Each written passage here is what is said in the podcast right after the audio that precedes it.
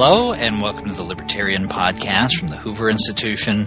I'm your host, Troy Senik, joined as always by the Libertarian himself, Professor Richard Epstein, Senior Fellow at the Hoover Institution, as well as Professor of Law at NYU and Senior Lecturer at the University of Chicago.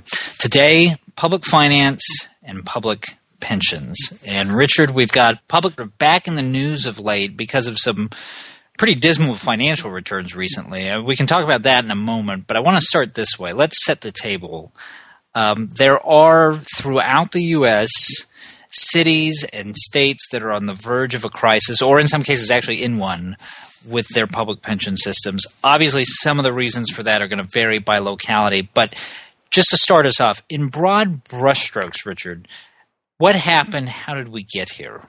Well, um, it basically begins a long time ago, and to begin the story, you start with the National Labor Relations Act of 1935, and the original judgment that was made, at least at the federal level, is that public unions were a terrible mistake uh, because the employers, that is the government, would be beholden unto the workers through the ballot box, and so you couldn't get the same kind of adversarial bargaining that you had in ordinary discussions.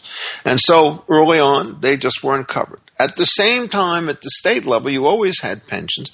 And starting in about 1945, with a case called Kern coming out of California, uh, the question arose when does a pension vest? And the facts of this case were just ideal for a little bit of reform.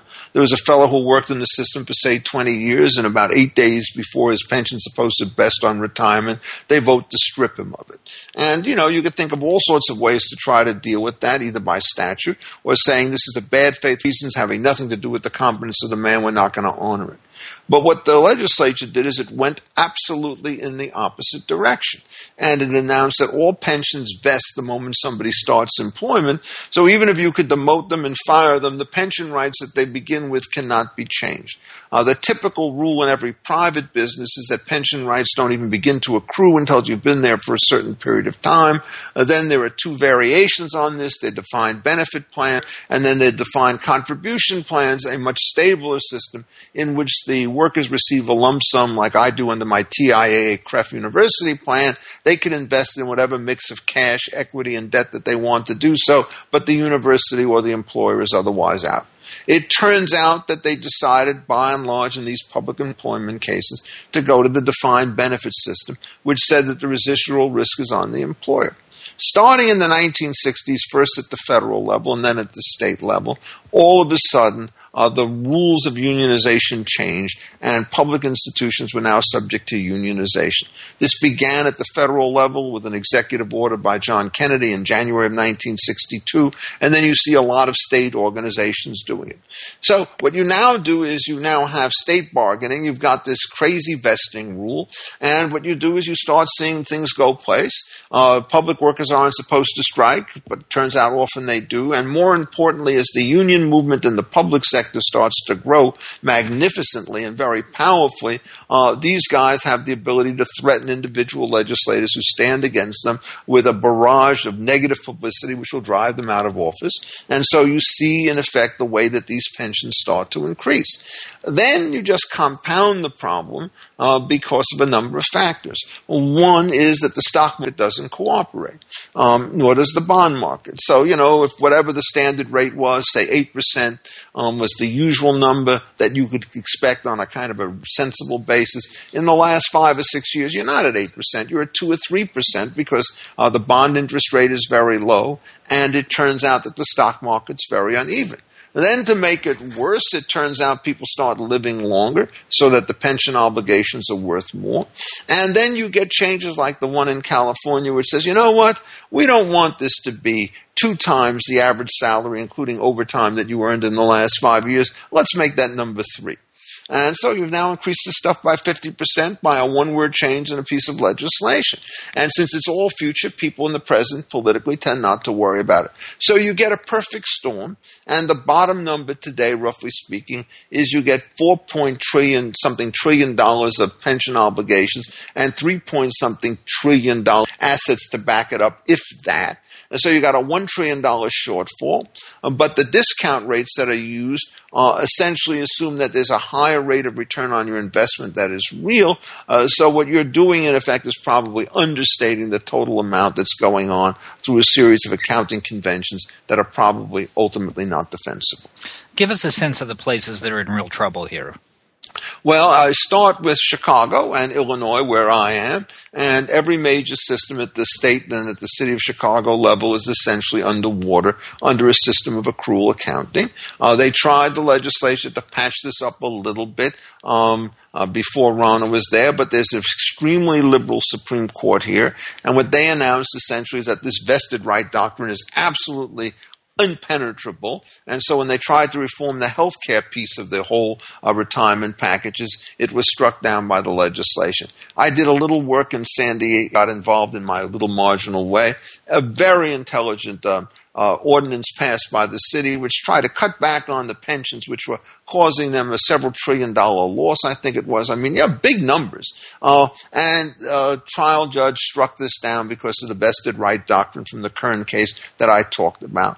And what they were trying to do was to essentially say we're going to cut back on pensions pro rata with other kinds of services, because otherwise, if pensions get a first priority. It turns out current policemen, current teachers, current libraries, current recreational stuff, current parks, they all take it on the bottom. And this thing failed. Uh, Chuck Reed, who was an admiral mayor, is term limited out of office, and his successor, whose name I can't even remember, uh, strikes a settlement which postpones the day of reckoning a little bit before.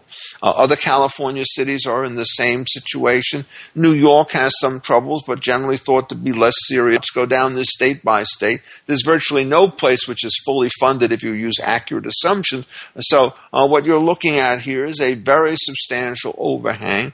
At the same time, in places like Chicago, Chicago and so forth, where the ability to raise real estate taxes is in fact very, very dicey because as the taxes go up, the value of the property goes down, which means you have to lower the base for the assessment, which means that you have to raise the rate again. And after a while, the market simply stagnates. So there just aren't a lot of options in this particular situation unless and until you can unlock the pensions and say these things were created through undue union influence, and what we have to do is to scale them back, say on the matter of the San Jose Ordinance.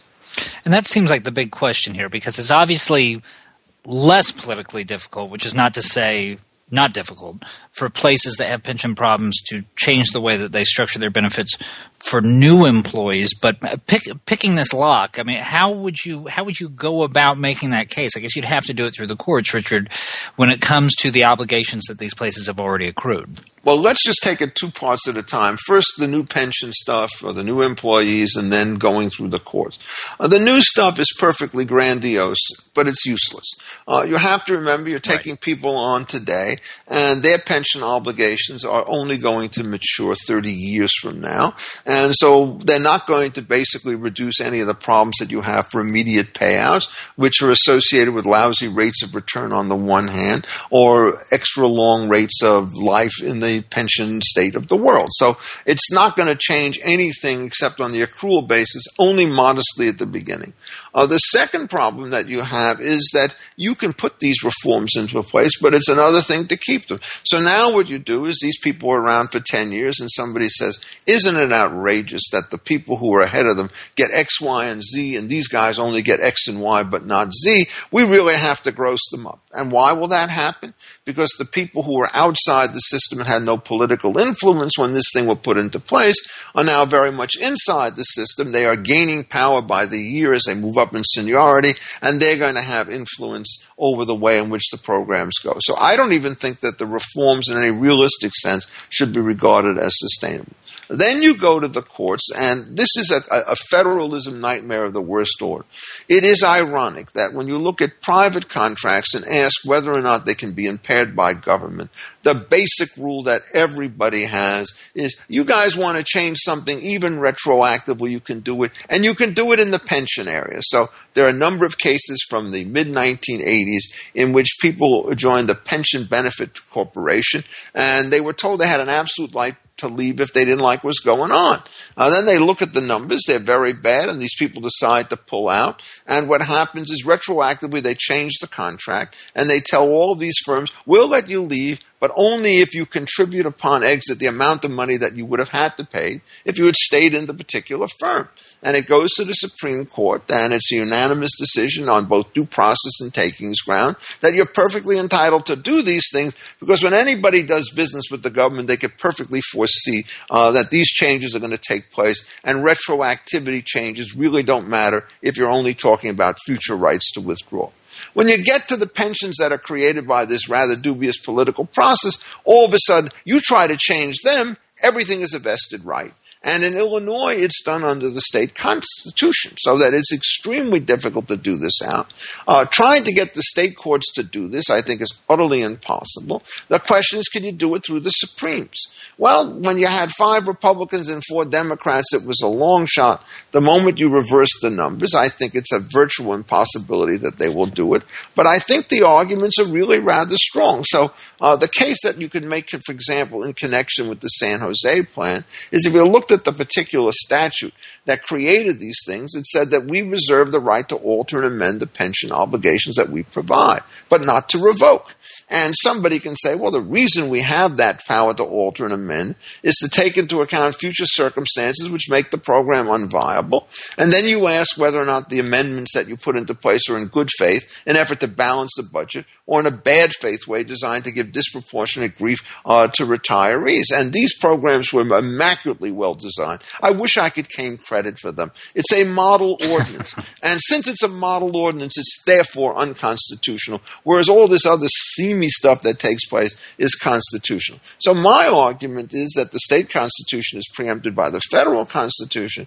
And under the federal constitution, what happens is the state constitutional law doctrine impairs the obligation, i.e., removes the ability of the city to exercise its rights to alter and amend. This is rather convoluted to the ordinary mind, and it's even difficult for myself to get my head around it, uh, but it's the best shot you have, and I would say, as a kind of predictive matter, it's not very good. So I don't see any way out of the logjam. And if you look at what happens in states like Illinois, uh, the beat just goes on. Uh, we have a desperate physical situation here, you know, fiscal situation here. And what we do is Mike Madigan, who runs the assembly with an iron hand, is pushing for AFSCME, the, the American Union dealing with county, municipal, and state workers, uh, to give them some kind of benefits. Rauner is on the other side of this, blocking everything. I regard him as Horatio at the gate. And then they have to work deal after deal on an ad hoc basis so that schools can open up in the fall. There is no willingness to back down on the part of the union movement. And, you know, my view is, I've said it a long time, Calvin Coolidge had it right. Uh, you cannot run public unions and hope to keep your sanity in dealing with a government. It may not be five or ten years, but we are now in payback time. Illinois is a classic illustration of this. And so, given the current judicial requirement, I'm going to tell you, Troy, there is no exit to the current situation under the current law. So this is generally thought of as something of a left versus right issue. The idea being there that the, the left likes the public sector, they like the unions, they want them to be well compensated, that the right wants sort of a leaner, more efficient government. But there have been some prominent Democrats, people like Chuck Reed, who you mentioned, the former mayor of San Jose. Great guy. Or Gina Raimondo, who's now the governor of Rhode Island, but she yep. took action on this when she was a treasurer. They've pushed for reform on this, and it's not just for Democrats the math, it's also the menace of this idea of budgeting crowd out. Why don't you explain that concept for our listeners? Well, look, I mean, what happens is this is not a case in which there are rich guys on one side of the transaction and poor guys on the other.